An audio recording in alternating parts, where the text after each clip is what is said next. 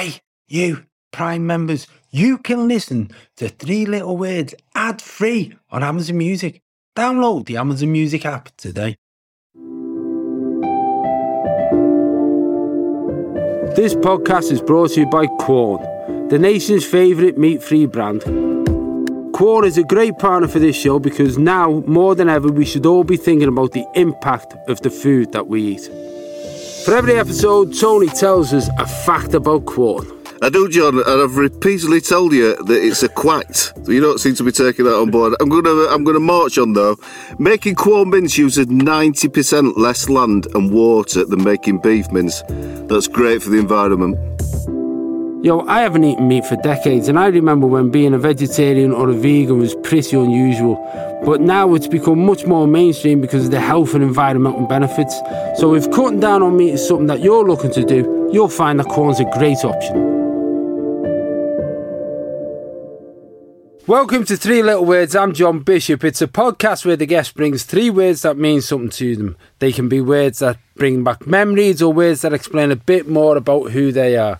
At the end, we will ask for one word that they'd happily never hear again. It's that simple. Tony Pitts is here with me, who knows more about words than anyone I know. He's a writer and an actor. You might have seen him in Line of Duty, Peaky Blinders, or walking in the background of loads of other things. Ready to pop the question? The jewelers at BlueNile.com have got sparkle down to a science with beautiful lab grown diamonds worthy of your most brilliant moments. Their lab grown diamonds are independently graded and guaranteed identical to natural diamonds, and they're ready to ship to your door. Go to BlueNile.com and use promo code AUDIO to get $50 off your purchase of $500 or more. That's code AUDIO at BlueNile.com for $50 off. BlueNile.com code AUDIO. that's uh, see, that's simultaneously, John, uh, crushing and funny, which which defines the nature actually, of our relationship. Actually, that's the thing because I've never acted as an actor. What's the thing where you gone?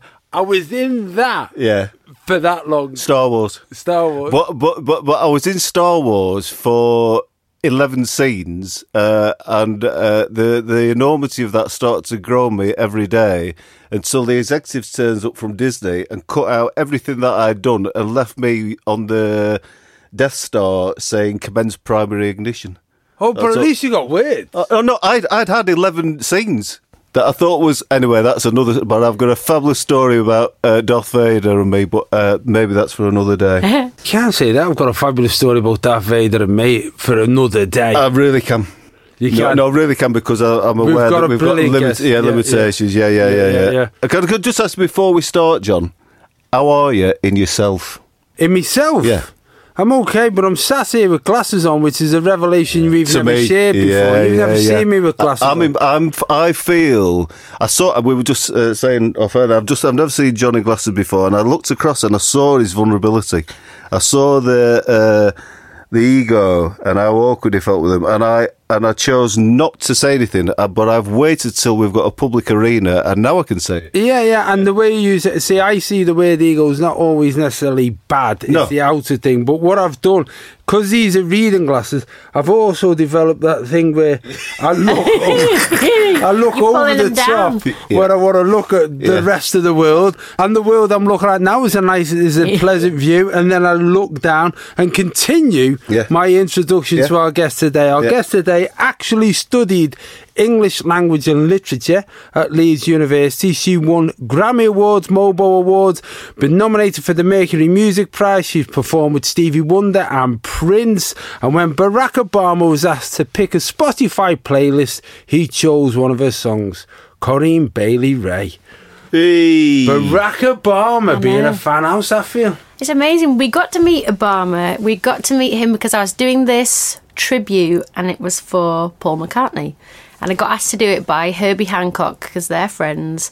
And um, that I guess they, always they like, asked "Oh, me. Can we just stop? Oh, the We're- room, we're- the room was crazy. What happened? We were 15 seconds I'm into the blown interview. away. I can't talk. And, and did you know Tony was into Star Wars? Say you Herbie Hancock, Tony was nearly in Star Wars. Let me just. And I'm just I, I spoke to. I said to Steve, our producer, earlier uh, about. Uh, I remember talking to Corinne uh, about a year ago or so. And she said, "Do you want to come and see something I'm doing?" I was like, "Oh no, I don't think I'm coming out. I'm doing this thing with Steve." And of course, Steve was Stevie Wonder. So, so, No, so It was at the White House, so it was like everyone who loves Paul McCartney is paying tribute to him. He was winning this uh, presidential honour. So it was Stevie Wonder, it was Herbie Hancock, it was um, Jack White was doing it, Dave Grohl was doing it, Emmylou Harris was doing it, and I was just. I was just there. I was there performing, and uh, we did the sound check. And I closed my eyes, opened my eyes. Paul McCartney's just sat on the front row there, and No. Stella McCartney's there, and I had been wearing a Stella McCartney jumpsuit, No. so I'm waving at her, she's waving at me like, I'm wearing your outfit. But yeah, it was just mind blowing. It's like doing a con- see, watching Stevie Wonder with like 200 other people, and one of them's Barack Obama, and he gets on stage at the end, and everyone's singing "Hey Jude," and I can hear someone in the background singing "Hey Jude, Jude, Jude, Jude," and I turn round and it's him. You know, he's just just sort of having it, you know, dancing and. I I mean, we. I'm sure throughout the chat, you know, we will have references to your career, but there's a few things that you may not even know. Because I, I, I thought, right, I'm going to listen to Corinne again before she comes on. So I just went on to Spotify, and uh, your your lead track on Spotify is uh, is "Put Your Records On." I don't know if you know this, but it's been downloaded or played via Spotify over 280 million times. That one track. that. And you, as an artist, you get 4.4 million listens a month. Wow. I And that's like, that's bonkers, isn't it? Scary. get your head Yeah. I just get chills sort of thinking about that. I mean, that I, I played live music for so long, you know, and when you're playing live and you're in a pub, you're playing and you can see everyone who's hearing you at that moment. You look mm. around, it's it's 80 people, they're coming and going. When you actually record, then it's that thing of you sort of, it goes out before you and you don't know who's heard it and you don't know. The thing with songs above everything else, I mean, we're in this room here. I'm as a stand-up, you're as uh, uh, as a singer-songwriter, and Tony's as someone who's nearly in Star Wars. This we've all got our, our Constant. realm. Of, Constant we've all got our realm that we perform in. Uh, and you know, you know, you're doing a, a really emotional scenes, and an actor. It means something to people. A stand-up can make people laugh, but songs have that unique thing where it remains part of somebody's life Yeah. forever, and it will define the moment that they heard it, or the first song at a wedding, or the first time they saw someone, or that brilliant summer. And that's the gift that you've got without realizing it, because 280 million people obviously feel the same thing. Th- Does that must be a difficult thing to even begin to get your head around? I think the the times I feel like I get a feeling that you have have had that connection is when you meet people. Sometimes after gigs, or sometimes just walking down the street, and they'll say, "Oh, this song, you know, we played this song at our wedding, and now we've got three kids," or we played this song when we first met, and or I was having. I've had all sorts of, you know, the, mm. all the situations you you can imagine. Someone saying.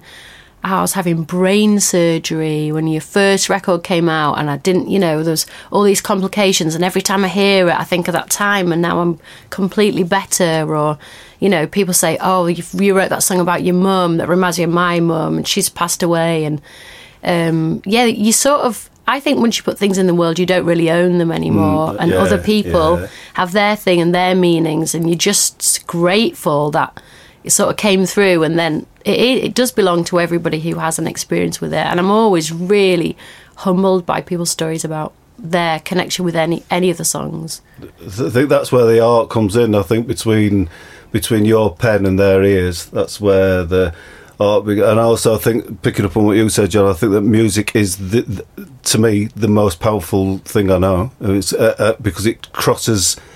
Every, I, if I write something, it's going to be culturally specific to some degree. Your humour travels, but it varies by culture. I think that music is, and I think if I'm writing well, I want it to feel. I want my writing to feel like music. And I've seen when you're riffing on stage, there's a, there's a there's a music to it. I just wanted to ask you. It just occurred to me then when I wrote, I start uh, always wrote for myself, never with any idea of having it public. I just had to write. It was something that, that was me. Uh, and then when I started to put stuff out in the world, and then I first came to pick up the pen again, having had stuff made, it changed it because then there was weight on the top of that pen, and um, I wondered how those numbers are mind-boggling to have that many people be aware of your art and to be touched by it. When you come to write something, can you disconnect yourself from the waiting audience? Uh, Are you are you hamstrung to some extent by your own success, or or can you find that freedom, that naivety of when you first started? I think whenever you, what do I really think? When I really write well, which is when I'm not thinking, oh, I've got to write a song or I've got to go in the studio with this person. So yeah, I'm, I'm not so good with writing with other people. I've had things that have worked with other people, but I always feel self conscious because I guess I do feel that thing of like, I don't really know what I'm doing and they do, They and they're going to suss me out. Yeah. I better come up with something, and I will come up with something, but it might not be But it's well, not. It's, not, a pure. fine thing. Yeah, it's not a fine thing. Whereas if I'm on my own and I'm just playing my guitar, I feel like I do.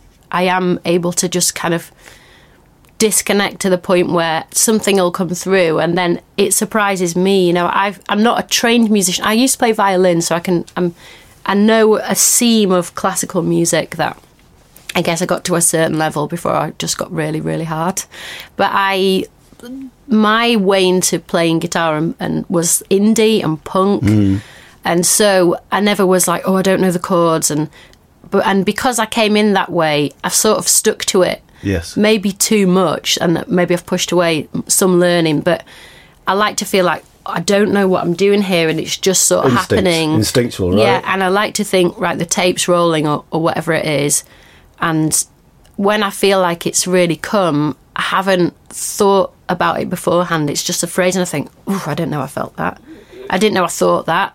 Or this is just that. like, That's rhyme with this, and that's and these chords have come together, and then I have to go back and think and learn it, learn Mm. Yes, learn what yes. came out. So, so in a way, it's uh, uh, to me, it's it's thought gets in the way, and if you're thinking when you're doing, I can't do.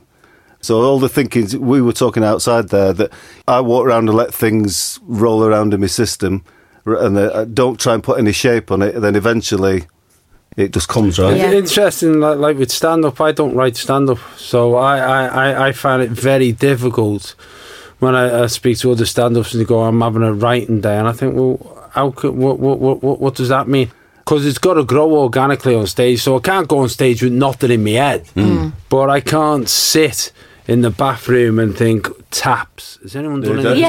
let's do a Yeah. bit about taps. Yeah, yeah. But your Yeah. tap stuff was now really one's, good though. one's up, one's cold. Ooh, ooh, we can Yeah, play on yeah. that. yeah, I just can't do it. yeah, what about those cold taps? Yeah, I basically walk around, live my life, and hope something funny happens that I can talk about, Yeah. or at least I see it fun. But that pressure yeah. to come up with that material comes when I've got to do a gig. Hmm. And that's another thing when you're walking into a studio, particularly as you say, we collaborate with somebody else, all of a sudden you're, for me, I've it, it's easy because I'm not having to come up with anything else apart from remembering stuff and then try and put it through a funny filter. But to to create something musically under a pressure, I mm. would find I mm. would find that to be really difficult. some people have got those skills and I, and I know that I haven't and it's probably been to the frustration to a lot of people who have invested like a lot of time and probably money in me it's like we'll, we'll send you to this guy he's the he's You've been the a hit massive maker disappointment to Yeah. millions of us, Corey. Yeah. yeah. he's a hit maker and you come out and you're like oh that was a f- that was a funny one you know but I, I mean I think you do learn something from everyone you're in a room Oh. with and that's what that's how I justify having you know Well, on that not point, had those connections with those people yeah, on that point about learning something from someone that you're with, we've asked you to bring in three words. Uh, what's your first? My first word is grief. Grief. First word is grief. Yeah. Okay. Mm-hmm. Uh, Right. So I've Tony? got yeah, I've got a so the way this works, Corinne, is I have a little uh, I've got advanced uh, and we have a little look at that word and uh, its etymology and its um, definition and history and stuff. So, uh, grief uh, is from the Middle English uh, word gref. Uh, definition of grief dates back to the 13th century, and it's in the 13th century grief was defined as hardship, suffering, pain, bodily affliction, wrong, grievance, injustice, misfortune, and it comes from the French word gravis, weighty, which means to make heavy and to cause grief, mental pain and sorrow. The definition of people uh, confuse grief and loss. Now, grief is a response to loss. Uh, although conventionally the emotional response to loss it's uh, physical, cognitive, behavioural, social, cultural, spiritual, and philosophical dimensions. And then I've got a couple of beautiful, beautiful quotes. Um, I'll save my favourite for the last. Uh, one is uh, William Cowper, the English poet, who said that grief is in itself a medicine. Uh, Dr. El- Elizabeth Kubler Ross said that our grief is as invid- individual as our lives. And then, as is often the case uh, in my world anyway, the Chinese proverbs um, c- say it best. Chinese proverbs says, "You cannot prevent the birds of sorrow from flying over your head, but you can prevent them from building a nest in your hair." So, what made you pick grief? It's so it's so interesting to me sitting here and talking and being able to be light because I think lightness was something that I thought I would never ever get back to, and and um, when I was experiencing grief. You know, for as long as it was, I did look into that meaning. And when I found that it had that link to grief and gravity and grave and w- the weight, I really relate to that because it was like it was a very, very physical, very physical thing for me where I just felt that there was so much heaviness on me that it would, it would be completely impossible to. Uh, are we talking when you lost Jason, Yeah. your first husband? Yes, so that I mean that happened. um, What are we now? It's like it's 2020. That happened in 2008, and the reason I've included it is because it's such a it's so huge in in my life, you know, and it's such a big part of my life, and I think you kind of reflect backwards, but a lot of the time you you don't realize you're sort of still in it, and I feel like I'm. I feel like I'm not in it now, but it's really just easy to get pulled back into it. You know, I think of because of grief has this weight and this gravity. Sometimes it's almost like a bungee rope on you. You're just sort of running and running and running, and you don't realize how hard you're working, and then you'll just sort of stop. And the moment you have to hmm. reflect, you just sort of get pulled back into the center of it. But, but I do feel a lightness and a joy that I didn't think was possible to get to. And that's part of the reason I wanted to talk about it is because I thought, how is it possible for people to lose someone who's, you know, the most important person to, to them in their lives? How is it possible for them to ever experience joy again? So part of the reason I wanted to talk about today is just to say I can be witness to the fact that it is possible to have lightness after after that much heaviness. But yeah, I mean, Jason died when I was 29. He was 31, and he, I guess he, you know, he had a he had fr- he had a bunch of friends, and he was a brilliant person and a fun person, a clever person, but also someone who always he always had a lot on his mind. And um, you know, he liked he liked drinking. He was a musician, he was a jazz musician. So I guess when we first get together, and I was working in a bar, we're around sort of boozy partiness all the time. And you know, he was just one of a series of people who would always come off a high off a gig and drink and drink and drink, and maybe we'll go into the next day or the next day. But it was sort of part of the lifestyle that we were in.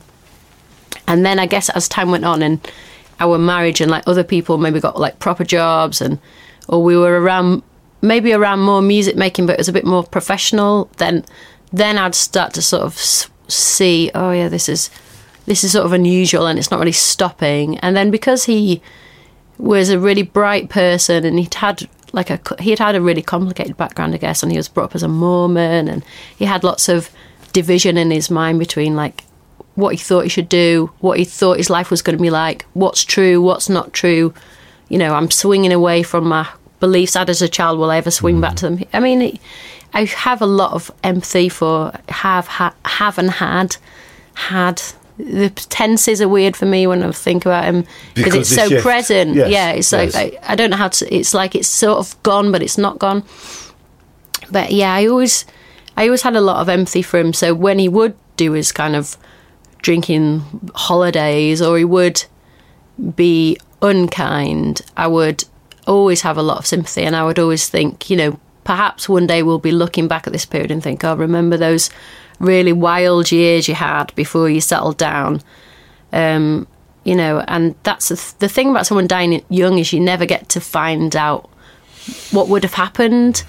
And a lot of the time, I, I sort of play like a parallel version of you know what what would it what would he have been like. But yeah, he had these friends, and I guess it was a weird thing I felt in culture where sort of drugs became really around. I don't know if that was just my age, or it was like you could sort of ring drugs like you could ring a pizza.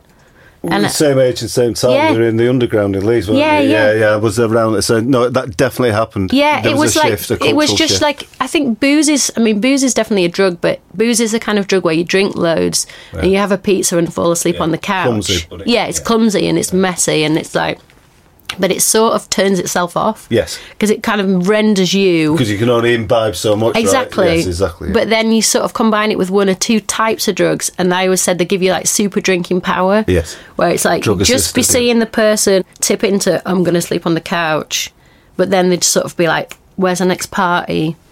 And I always felt like that wasn't that wasn't a good thing for sort of him to be around and us to be around. But anyway, he had a really good friend.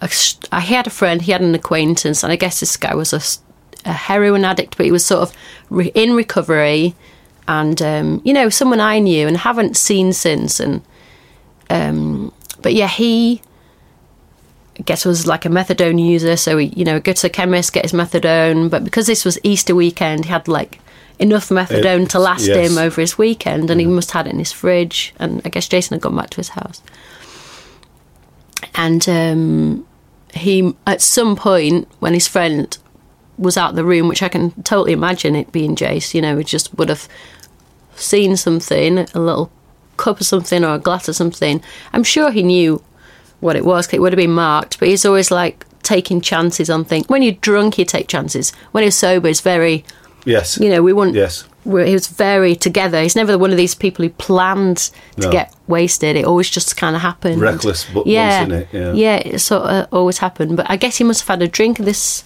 methadone and then felt tired, gone to sleep. His friend will have put put a cover over him, gone into his own room, woke up the next day still sleeping, gone out for f- some food, come back, he's still sleeping. That's when he was concerned. And then I had got this phone call, and it was from the police, and they were like, "It's you know, Jason." Rae, you know, I was in a taxi, I think, and I was going to see a friend, and then they'd called me. The police had called me and said, "Can you stop at this particular point on the road?" And I was thinking, and it was outside the shop, and I was like thinking, oh, I was kind of imagining like, is Jason kind of drunk and disorderly somewhere? Like, is he, is he shouting at, howling at the moon? Sort of like, is he throwing a brick through a window and being like, oh, you know, what's he done? And I'm getting caught. And I was like, this is really sort of inconvenient and embarrassing. And I was like, oh, they'll, you know. And then I got there, and I was like, I couldn't see Jason. Then I just saw this police woman. She was like really made up. She was really beautiful, and she had like really loads of makeup on, her hair all tied back, and she just, I guess, went through the thing which is like a script. They ask you your name, they ask his name, they ask, they say dates of birth, and they say this, and they say this, and they say, and they just said, you know, the ambulance was called, and they weren't able to and and you, and you just sort of trying to take it in, but you can't really take it in. And then I just remember this fo- this ride home where I, then they came back to my house, and I had to sort of take this in, but sort of give them directions to my house. So it was this weird thing of like, I was very aware that sort of absolutely everything had changed, but then I'm still like, right, it's turning left here, and then you go up there, and then you know, I don't hear, I don't remember someone letting opening the door, and it's like there you go back to the house, and everything's the same in your house. Like so, there's like his trainers under the table, and the coffee's still there, but it's like I'm just saying, oh, take me to him, take me to him, because I just couldn't really take it in because it was very, it was so sudden. It was so totally unexpected, you know. And obviously, I knew hadn't come back, but I was like, oh, this is another night. Slept on another friend's couch. I was annoyed, but I didn't. Uh, it was just so sudden, and you know, my my deepest feeling around that time was just so much sadness for him. Like I imagined he just went At to sleep. time- yeah, I was like, in- poor him, you know. At, at He's the so- time that you were that I was like, he. In that I felt like I had to sort of defend him because people were hmm. like, "What's he done now?" yeah, You know, he's that one that's all. You know, we'll always do this or do that. He's had a drink or he's not come home or you know. And I felt like, no, no, he. It's this accident that.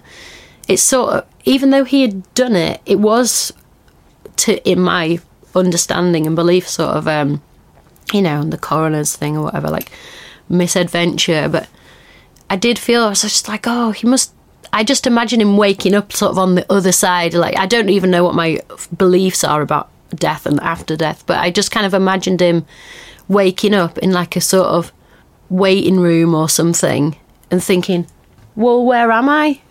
What's happened?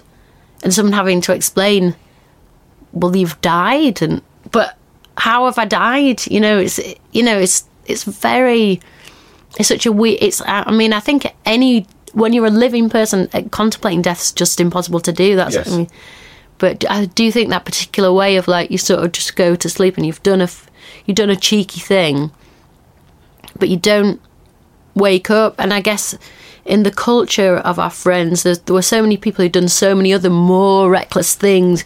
Do you hear about so and so and he Yeah. fell off a bill. Do you hear about someone? And he necked all the pills and did it. And so i felt it was like i felt i wanted to defend him. I felt like it wasn't fair.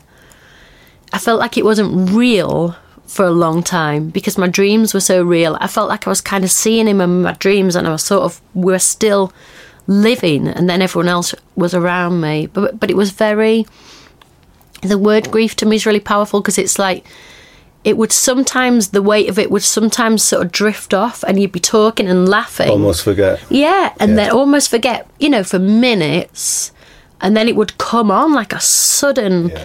thing and i would be hysterical and in my house i remember thinking like i want to smash every window in my house and every door like just tap them out I, I remember just and i just sort of couldn't do it and i remember it's like panic attacky and pacing the floor and and um, yeah, it was just it was just a, a weight and a drowning feeling, and it was so and and I guess yeah, that is why I want to talk about it is because I felt at that time it was impossible to get out from the weight, which is that word grief to me. It's like gravity, grave, the thing pulling you down.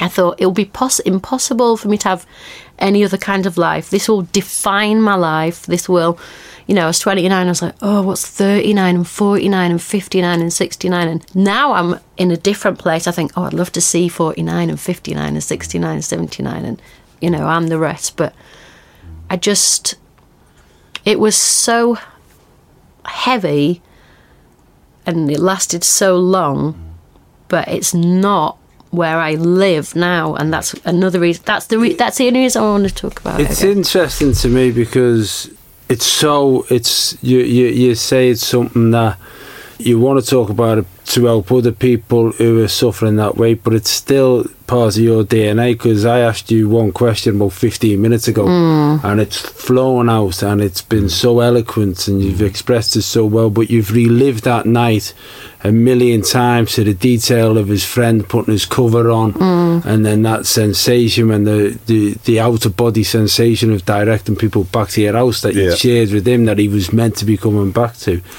And so that your that was happening at a time also when you just you know you were a star. This is not on your way up. You you know two years before your album had gone ballistic. You were you were a star. So they were not only coming to pick somebody up who's in grief. They're coming to pick somebody up who's who's famous.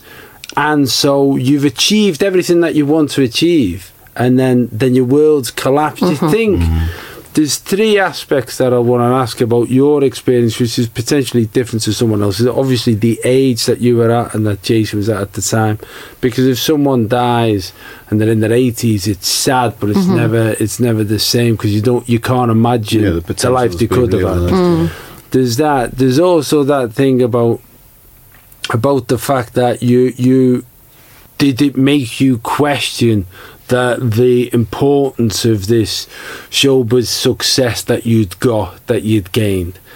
And then the third question, which is probably a more difficult one for you to ask, or maybe maybe it's not because you're so eloquent about it.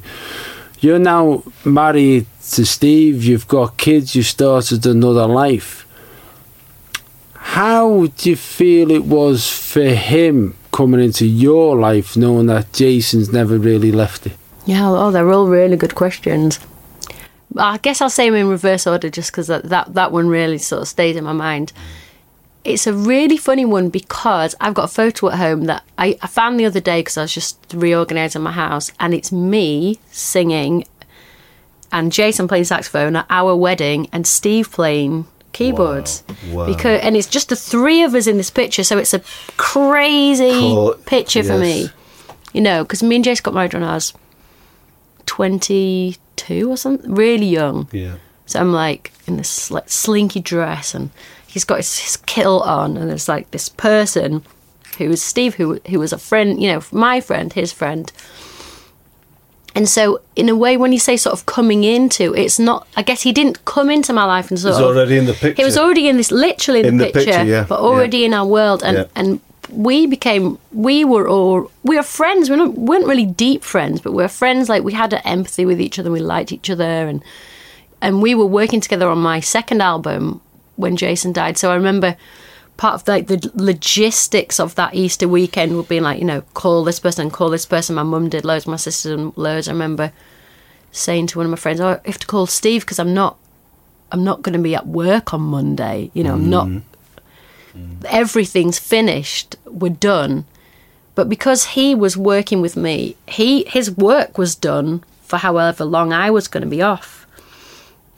So we spent a lot of time together in the aftermath of that grief and um, you know our relationship. I guess it turned into a friendship where I felt like he was just a solid rock, you know, and it's just really solid rock. And then we talked together on my second album, and then I had to really stand back and be like, I feel these feelings and I don't know what they are. And I knew of that. I can't remember what the syndrome's called, but you know, where you sort Yes, of yes, you yes, yes, fall yeah, in you love with your nurse Yes, kind yes, of thing. yes, and it's yes. like he was literally my nurse. He was literally like, Yeah. here's the flowers and I've done your washing and here's your food and your mum, me and my mum and him were really close because they were just kind of coordinating everything. Mm. I, after Jason died, I don't think I didn't want to be in the house on my own at all. I was terrified.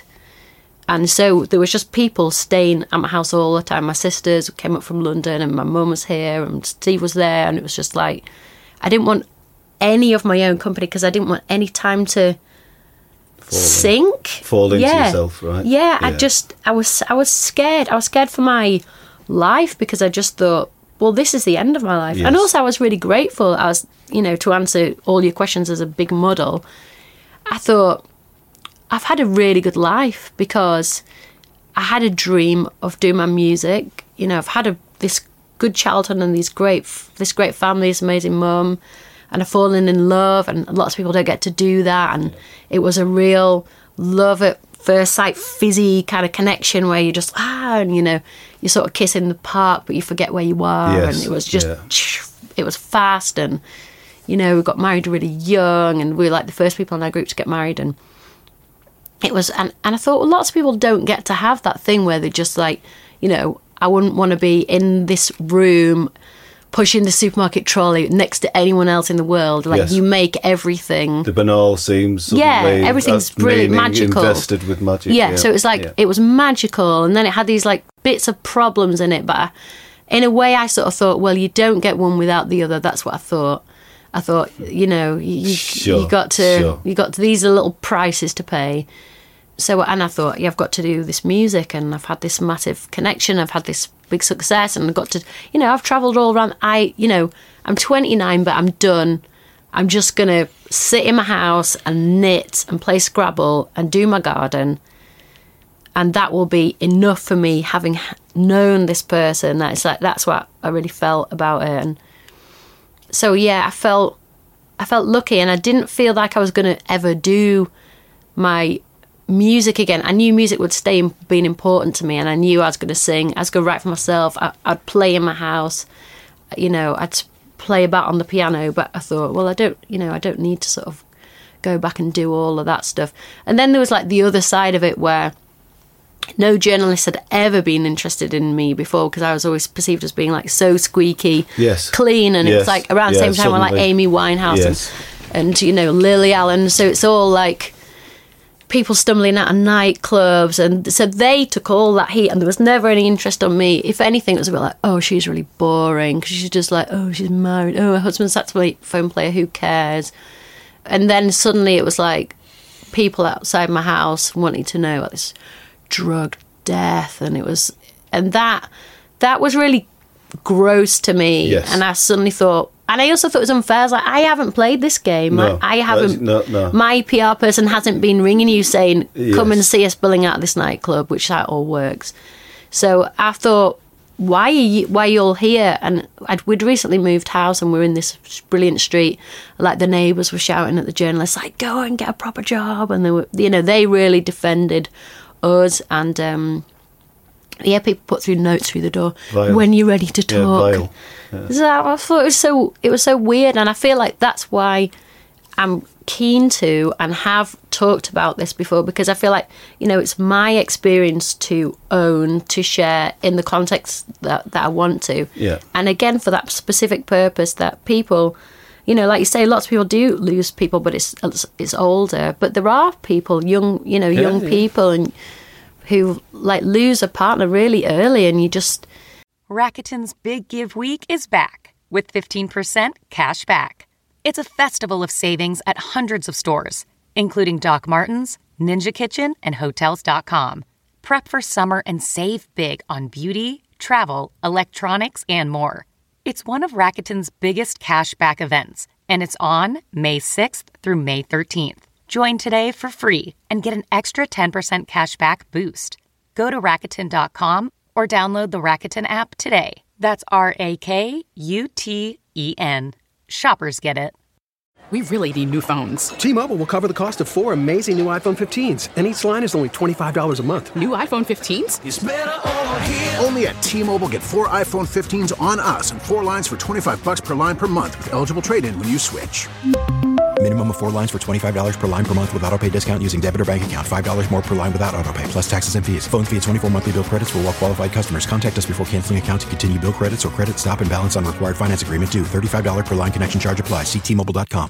and there's that double thing of feeling you just feel sort of robbed you feel robbed of your future you know especially when you like you think oh we would have got married we would have had kids and you feel robbed of your future so it's like how did i feel about my music stuff i felt lucky to have had it and i felt it was at the end i Can- remember Can I ask that because that interests me? So when you said you thought it was an end because you thought you were just going to be one thing, and that was that was under the weight of grief. You thought that. Mm. I just thought, this is my life So now. so did you lose that impulse to share your music? That that was taken by. That's interesting to me. I think I felt too raw. Open, I, I felt yeah. too raw, and I thought it's just going to take one person to say one wrong thing that- to yeah. me. And and I did have crazy. You know, I went on.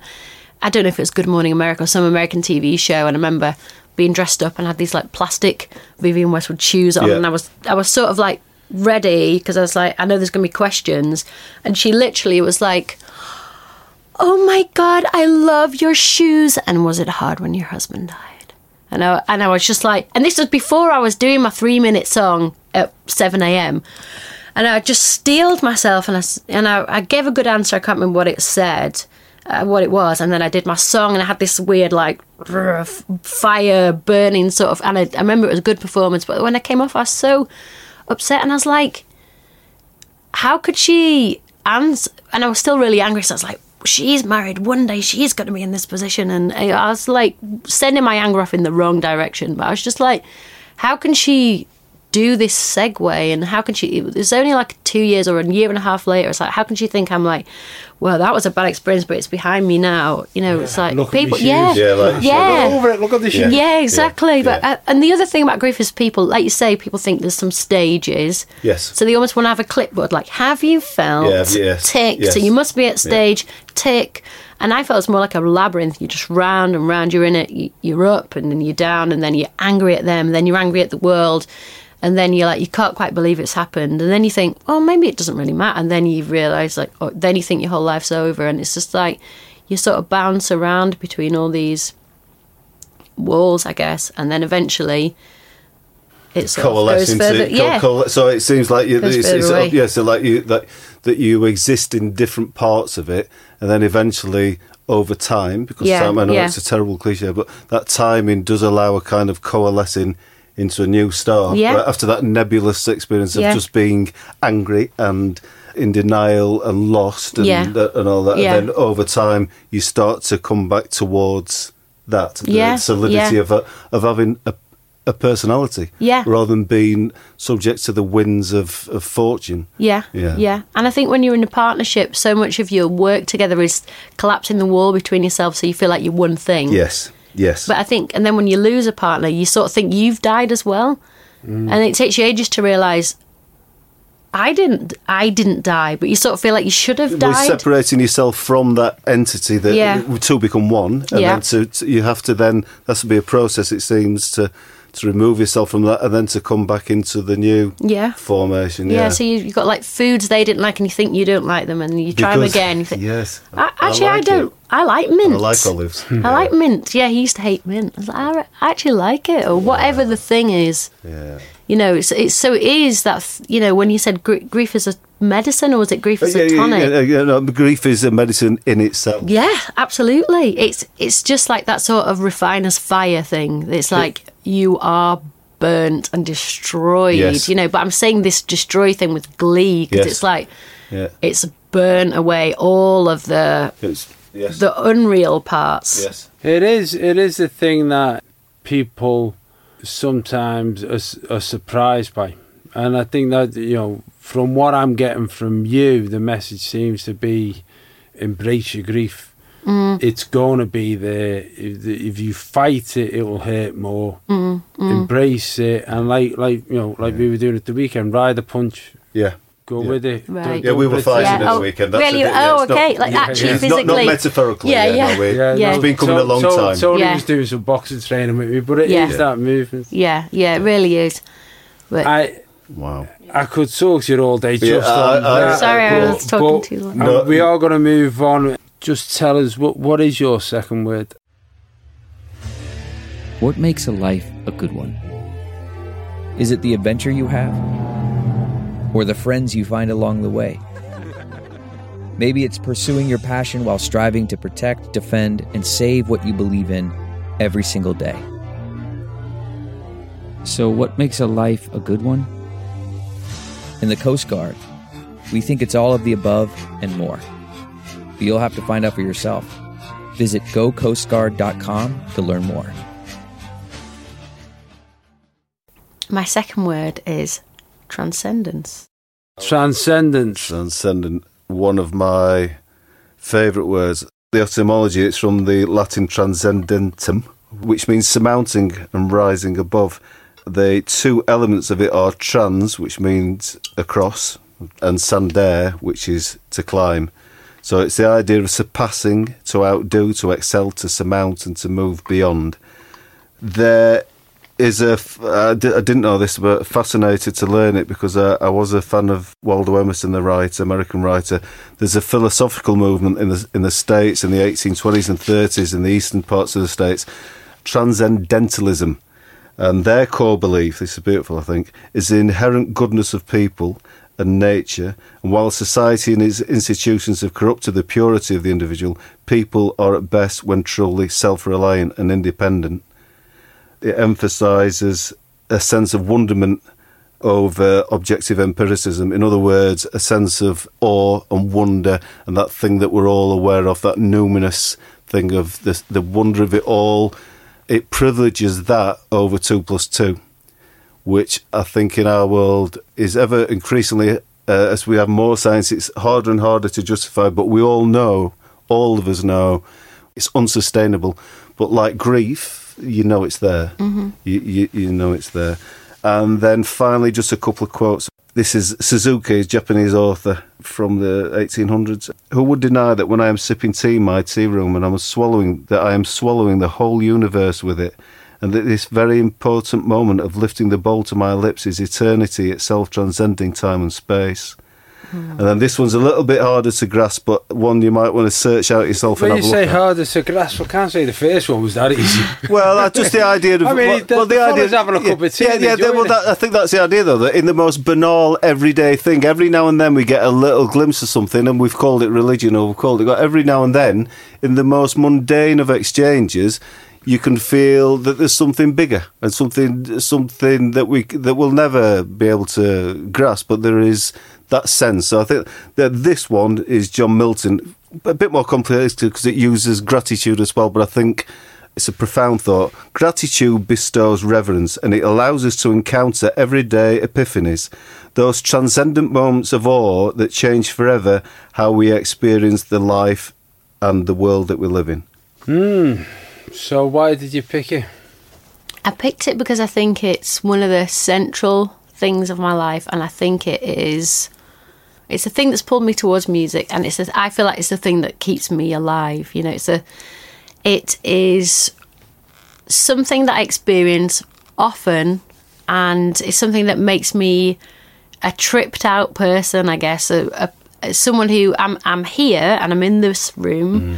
And um, I've got my everyday life, but I've also got this thing which is like it's just out of sight, but it's close, but I can get to it through various things. But the main one for me is through music and through just being sort of lifted up by either playing music. Sometimes I get it through listening to music. Sometimes I get it through being at other people's concerts where I just my my thoughts or whatever it is. It's not thoughts. It's like it's like the thoughts aren't there. It's like everything everything is eternal. Yes. So I feel like I've had it a few times. Like say for one time, for an example, and uh, I was playing when it was another time with Herbie Hancock. Because I was talking again about Herbie Hancock and Wayne Shorter, and they're just like gods of music. And not just that, you know, you talk to them and it's like they've been Buddhists for years. They've probably both been through worldly heavy things you know that they're not just dancing through fields they've like they have they've lived and they've found this belief system and they've and they meditate but they've also they're just like these master jazz musicians so i think playing with other people who are that much better you know than you that in my case that much better than me it's like i felt like i got caught up in this sort of spiral of what Lifted, they were doing but they were playing it was on one of my songs it was this song called like a star and I said, "Oh, can we just go round and round on this section?" And it's like the way the chords work. And my favourite songs are like this, where like somehow the chords work like a kind of step, steps like a Escher, Yes. you know, drawing Yes, where it's yes, like you're going down, but you you're think, going yeah, up. So it's like a cir- constant circle. So it's like there's this circle of chords. And you can just play them and play them and play them, and it's like there's no natural ending to them. And then, you know, Wayne Short starts playing saxophone, and then it just goes up and up and up. And I'm playing my guitar, and I'm singing and singing. It was in the rehearsal, you know, it wasn't in, in front Yes. of people Elevated. but it just went up and up and up and it just went on and on and on and when these moments happen for me it's like they happen outside of time so it might have been five minutes it might have been ten minutes it might have been half an hour but it feels like when i close my eyes i can get to that totally tripped out place I can get to it because I remember what the experience was.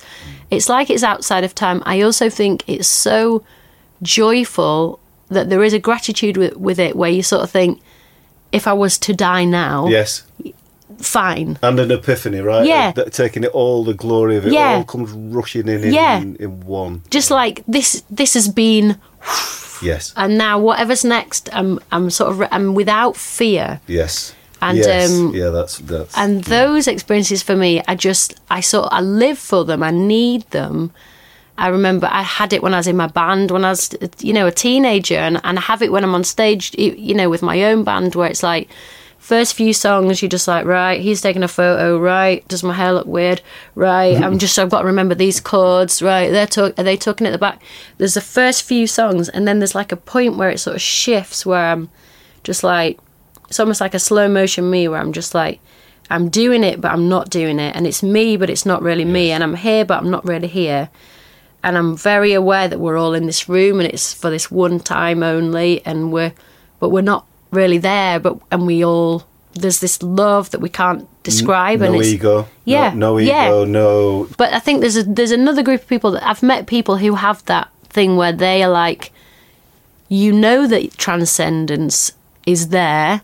Why don't you dip into it every day? And I feel like, what is it about my life that I just can't get org- I can't get organised to do it? No, I agree. I'm rubbish at routines, like even basic, just basic, like uh, get myself together. I'm just rubbish at routines, and I think I'm worried of routine, or I think it's somehow do I think it's boring? Yeah, or, there's also that thing as well, and if you if you book in transcendence at Yeah. two o'clock, No, exactly. Yeah. No, exactly. uh, two that, o'clock yeah. on a Thursday No, afternoon, yeah. that's when it's Yeah, transcendence. yeah, yeah, it I've- might yeah, not happen. I've got to pick my washing up and then I've got to transcend. yeah, yeah, And so I Yeah. get what you're saying. There's Yeah. a spirituality to that experience, and I and I and I, I nowhere near get to it in stand up, but there has been moments, uh, particularly on on my last tour, where I I, I felt almost not me on Mm-hmm. stage, Yeah, yeah. I and I that. f- and I Yeah. felt kind of uh, there's all of these people, but then there's none of these people. Yeah. Yeah. And these words I have said before, but I've never said them this way before, and it feels different. And the the la- the noise coming back's at the right mm-hmm. time and in the right mm-hmm. place. That's why I was so interested in what you said, the way you felt it within within an environment when there's there's there's there's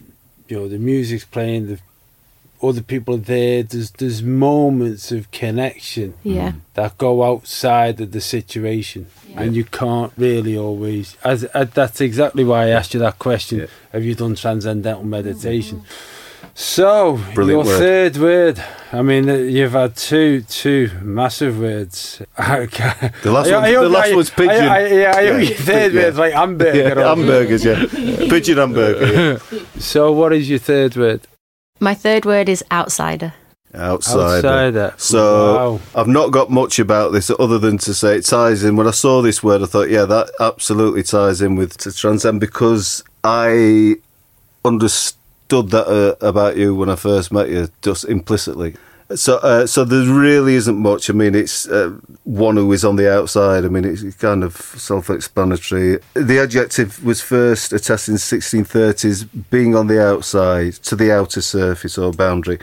There's only one quote really, and I, and I've got to be absolutely honest with you. I picked this quote because the name has tickled me endlessly since, and that's probably a failing on my part. This is a quote from Banana Yoshimoto, who said, "No matter where you are, you're always a bit on your own. You're always an outsider." And that, I believe that. I think once you're on the outside, I don't think you're getting back in. Mm-hmm. It's just whether you want to be back in. Yeah, yeah. So what what made you pick that word? I really identify with this word, and I think I feel myself to be on the outside looking out. You know, like not, I don't want to be in that room. I had an experience recently when I was doing my last record and I was at Capitol, which is uh, the iconic studios in LA, you know, that circular building. Looks like a stack of records. And I was talking to a particular record company person. And they were listening to what I did and they said, uh, think about you, Corinne. Mm, uh, You, um, what you need to do is it's like you're trying to get into a club, right? It's like you're trying to get into a club. You've got your music, but you're trying to get in, and it's like all you need to do is just put on a different tie or put on a different hat, and once you're through those doors, Yeah, but but and they were saying it in this po- positive way that was like all you need to do is this little change Compromise. to kind of trick them and then you'll be in. And i remember at the time i absorbed it and i thought right what can i do? What is it? What so you're thinking like is it get this beats person? Is it this? Is it miss out this? Is it change this chorus? And it took me a long time in make even just making that record to realize i don't want to be inside that club. Yeah. I don't want to be in there Well, it's very interesting though, because the terrestriality of your career and the fact that you're based with something that's absolutely huge, and then your music, as I've listened to it over time, has evolved in a, in a different direction. And obviously, during that time, you've had that personal grief, whether that would have played out completely differently. But as Tony was saying before, when you when you are a massive hit, the maintenance of being a hit artistically takes away your ability to be an outsider Yeah. Mm-hmm. because you've got to be in the hit Yeah. factory. Yeah. Mm-hmm. And what I admire about you, and as I say, none of us will ever know if the you know what happened with Jason might have kept you in there or not in there. Mm-hmm. But but what it what it strikes me is there's an authenticity to your music that maybe would have been lost if you'd have had to keep on supplying what the execs were looking for and, and allowed yourself to do that. It, it is. It's. It's so. Um. That's the weird. The weird thing that makes you feel like you're failing, right? Because you've sort of done something that's your own thing that you love, and it's it's happened to line up with what other people like, and then they just say, "Oh, can you do that again?" Yeah. But you say, "Well, I can't because I'm not the same person. It's not the same time. I don't have the same feelings.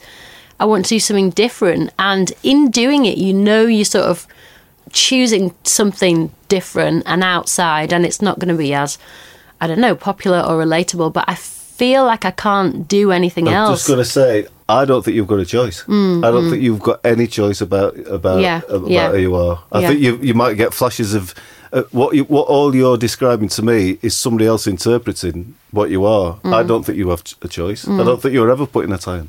Because if you are, Mm, Yeah. you're not what I think You you, can't- are. you- you- you just can't do you'd it, and it- you'd choke on it. Yeah, it it just feels like it's not me, and I feel like as a performer, you know, because I'm not like, oh, I went to this music school and da da da, and I know Yeah. all these, and check out my guitar solo. Yeah.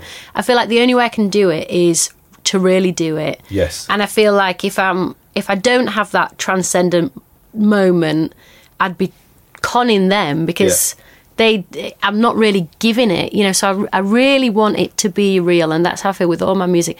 I'd rather do something badly and less successfully and not sound as good and it's a bit of a mess but i got to yours. do my thing because to me making it and coming up with it and creating it and taking those Yeah. just doing following Yeah, yeah. what i want to do that's that's the whole thousand- that's, that's the the fun of it point. that's But the whole fun thing. of it Is this purely about music or is it about this life is to as me well? this is about for me outsider is like i just relate to it on so many levels so when i first went to school i thought everybody's dad was brown Yeah. and everyone's mum was white because Yes. that's what it was for me so it's like i went to school it's like oh, Oh, oh. this is different yeah everyone's not brown everyone's well at my school uh, everyone's white and then so that's a way i felt like an outsider. And then even within blackness you know because i got a black parent and white parent. Yes. so sometimes you know you might be in a room i might be in a room with white people and think oh, i've never felt so black. And Yes, and then i'm then in a room with what, so- black people i've never felt Yeah. so white. Yeah and so like oh they're seeing me but they're they're seeing me as different to them. And and that's a you know a genuine People thing. project onto you, right? yeah that's a genuine thing. It's like i mean i see blackness as a kind of umbrella and i see my i'm comfortable under the umbrella of it but definitely being whatever the term you know eh, is, using whatever the minute, whatever yeah. t- i can't even keep up No, with the terms but like i always say someone who's got a black parent and a white parent because Yeah, it's like a long way around but that. that was a thing and then it's like we went to a church that was really middle class but we were working class and so i was really aware of that so i but to me the outsider thing it's like it gives you the keys because you you know I'm a working class person. I'm a lot of the time in middle class space, and I'm this black mixed race person. And a lot of time I'm in white space, and even in our church things, like everyone was like happily married families, but my parents were divorced. I felt different about that. You know, it's just me and my mum Yes. and my sisters. Yes. For you, music is giving you this this outlet. If you hadn't discovered music, how do you think your life would have been?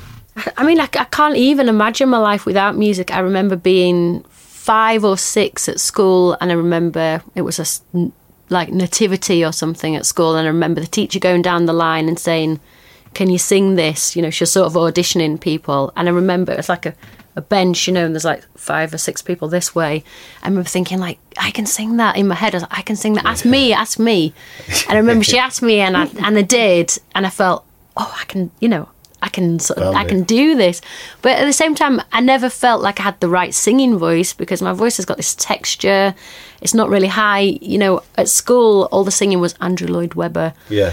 It's really big and big You have have musicals voice and though, don't you? Yeah, you have to Do you have know what I mean? What, what I mean is you, I as, as an, yeah. trans, uh, as an Yeah, outsider, you have to have an outsider to- voice. You've got to have that voice. Yeah, so it's like that was I was stuck with th- making this sound, and I th- used to think, Yeah. oh, I wish I sounded like, you know, it's like oh Whitney Houston or all these people doing these amazing runs, or you know, it was in at school it was the Andrew Lloyd Webber and all that stuff, and I used to think, oh, I wish I had, I wish I could sing, but I don't have the right type of voice, and then it was meeting two other outsider voices, which was Billie Holiday mm. and Kurt Cobain, mm-hmm. and both those singers, Yeah. I was like they sound like they're just telling a story and I can hear their voices cracking and I can hear all this texture. I remember always being in the back of taxis because I couldn't drive I couldn't drive till a few years ago. I'm still a rubbish driver. But you know, you'd say, What do you do? Or like, Well I'm I'm waitressing right now but I'm in a band, I wanna and they'd be like, Well, you wanna get on the X Factor. You Yeah, wanna do one or whatever that? it was. Yeah, And. I thought the reason I wouldn't do it is because I wouldn't get through. yeah. I Yeah. would not get through because I'd feel like I take too long to do the work that I do and I could do it faster, and I want it to be better than it is. And I, in the end, I just have to sort of hand it in. But I want to do better, and I want to do more, and I will, and I'm on the journey to do to Yes. doing that. So, you've given us your three words. Yeah. We always, as well, ask our guests to come up with one word that they would be glad if they never heard it again. Yeah, I don't know if this is a cheating word because it's hyphenated. I don't know if it's allowed. Oh, It's we'll hyphenated. Does that count? Does it end it off? Yeah. yeah, yeah. But it's Bake a bake off, yeah. But it's half caste. And I spoke to my sister about it recently. I was like, I think I'm going to choose half caste. and she was like, I said, does but do people even say that? And she's like, yeah, people do say that. That was the one. I remember going to school, and you know, I think I sort of thought of myself as brown, which I think is Half if we're talking if we're talking about yeah. uh, skin color, that's the most accurate way you can describe Yes. me. It's like my I'm brown, and then I remember being at school and hearing this term, and I was like, I didn't understand like the etymology of it, but I remember feeling like the half part Half felt weird. Half a person. Yeah, I was like, why am I half? I was like, you know, I have my family, that my dad's family from the Caribbean. I feel like I fit in. I fit in there. I'm comfortable. I'm in that world. I'm loved. And then I've got my mum's family, which is you know white and working class in Yorkshire, far back. And I feel like I fit in there. So Mm. it's like, and I feel like I'm both these things, and I move between these worlds yes. easily, and I and I and they're kind of similar. And it was funny because both my grandmothers, my my mum's mum passed away recently, but both my grandmothers got on really well. Yes. So they were. It was like a real. Everything was really joined up in, in between the families. It wasn't like. What a culture shock! No. Stepping from one, more things that one granny's house to the other. Yeah, it was just like it's that Sunday they're eating that food, or that Sunday, you know, and it wasn't. It's so I, I interesting remember it's a weird word. It's a half, I think. yeah. it's the no, half my- cast, but then the cast part is weird as well because Yeah, it caste is, is, it, system, is yeah. it cast system? Is it you sort of marked? And I remember, but it's almost like sort of half as good as well. It's a status thing. It's Yeah. a, it's a it's it's a crude, unthinking, lazy, diminishing term. I think that Yeah. uh, that essentially is labeling people, which I despise anyway. But it's lab- labeling you as ne- neither one thing or another. Yeah, when you are a full thing in and of itself, a Yeah. human being. That was that phrase, wasn't it? Neither flesh nor Neither fish nor fowl. neither fish nor fowl. Neither fish nor fowl. neither yeah. fish nor fowl. Yeah. And it was that idea of like you can't sort of mix these two races Well, that- because that was- there will be Yeah. There not- won't be a you're not- yeah. person and you know during apartheid, that was you know coloured. yeah it was its own yeah it was its was own separate own, group own separate ethnic group. Yes. Yes. white, black, or coloured. Yeah,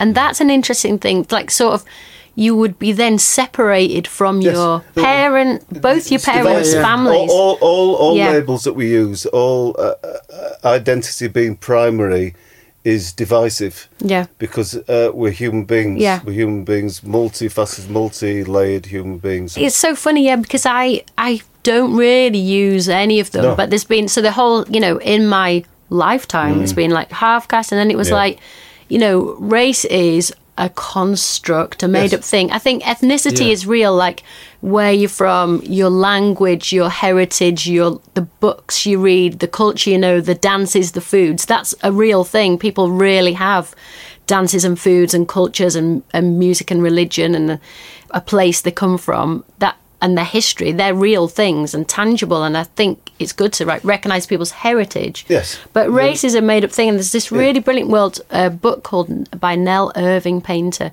and uh, it's called the history of white people but it's looking at race and it's sort of saying you know in the roman times there was no idea of race. How you describe yourself is you'd say I'm from a hilly place, or Yeah. I'm from a flatland. I'm from a warring people. Well, people are I'm subjugated from- though, yeah, for so yeah for all yeah. different things. But what I mean is, sometimes the useful thing about labels is like when you talk about people self-identifying. So it's like Yeah, I feel like I wouldn't describe myself as half caste. I probably wouldn't describe myself as mixed race because then you've got to go, well, what's mixed? Yeah, Africa yeah. and Europe. You can you can pretty much swim between them. Yes. We're talking about millennia of movement between Yes. Africa and. Europe, and we're all mixed, and we've all got multiple, Yes. you know, race. If and race is a made up thing, and race is a science that was made up, you know, three hundred years ago when wealthy people wanted to go on the other side of the world and dig up skulls and say, "Oh, I found a Hottentot. These must be pygmy- pygmies," and make up. You know, some person will say there's thirteen races, and some person will say there's seven, and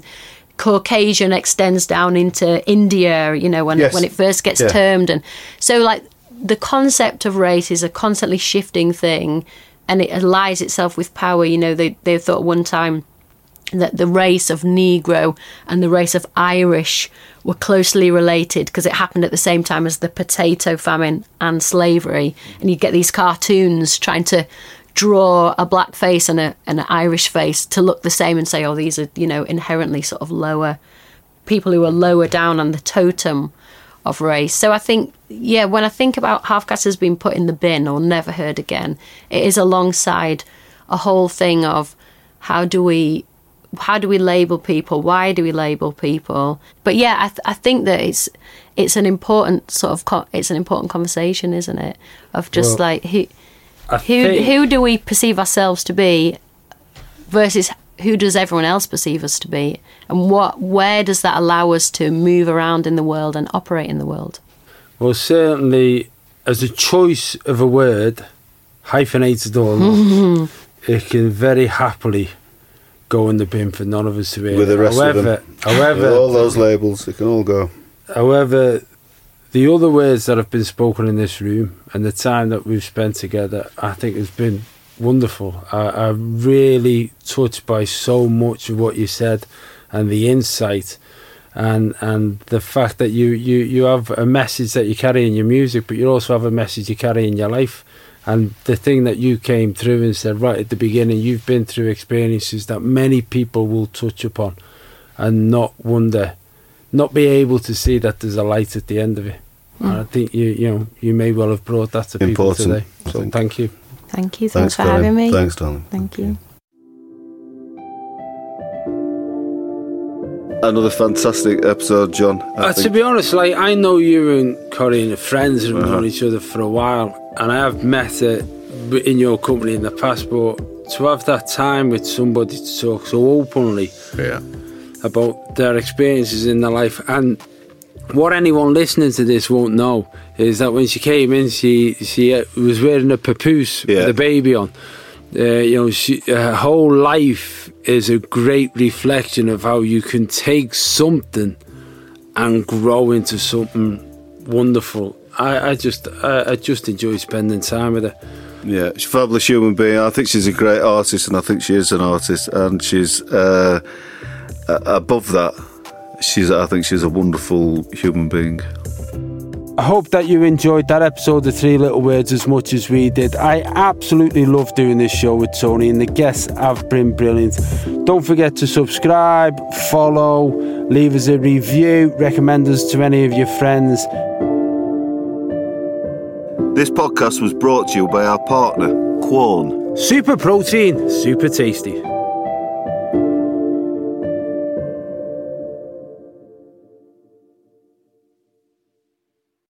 Enhance your listening experience with Wondery Plus. Enjoy ad-free listening, exclusive content, binges, and more. Join Wondery Plus in the Wondery app or on Apple Podcasts. Are you tired of dating assholes? Do you want a Prince Charming? If so, we're filming a reality show. Sign up here. 12 American women are flown over to the UK for a bachelor style reality dating show. There are so many questions about a show like this because it's so odd. These women have been told that they were going to be dating the world's most eligible bachelor, Prince Harry. What? Y'all playing with me, right? You can binge The Bachelor of Buckingham Palace exclusively on Wondery Plus. Join Wondery Plus in Apple Podcasts or the Wondery app.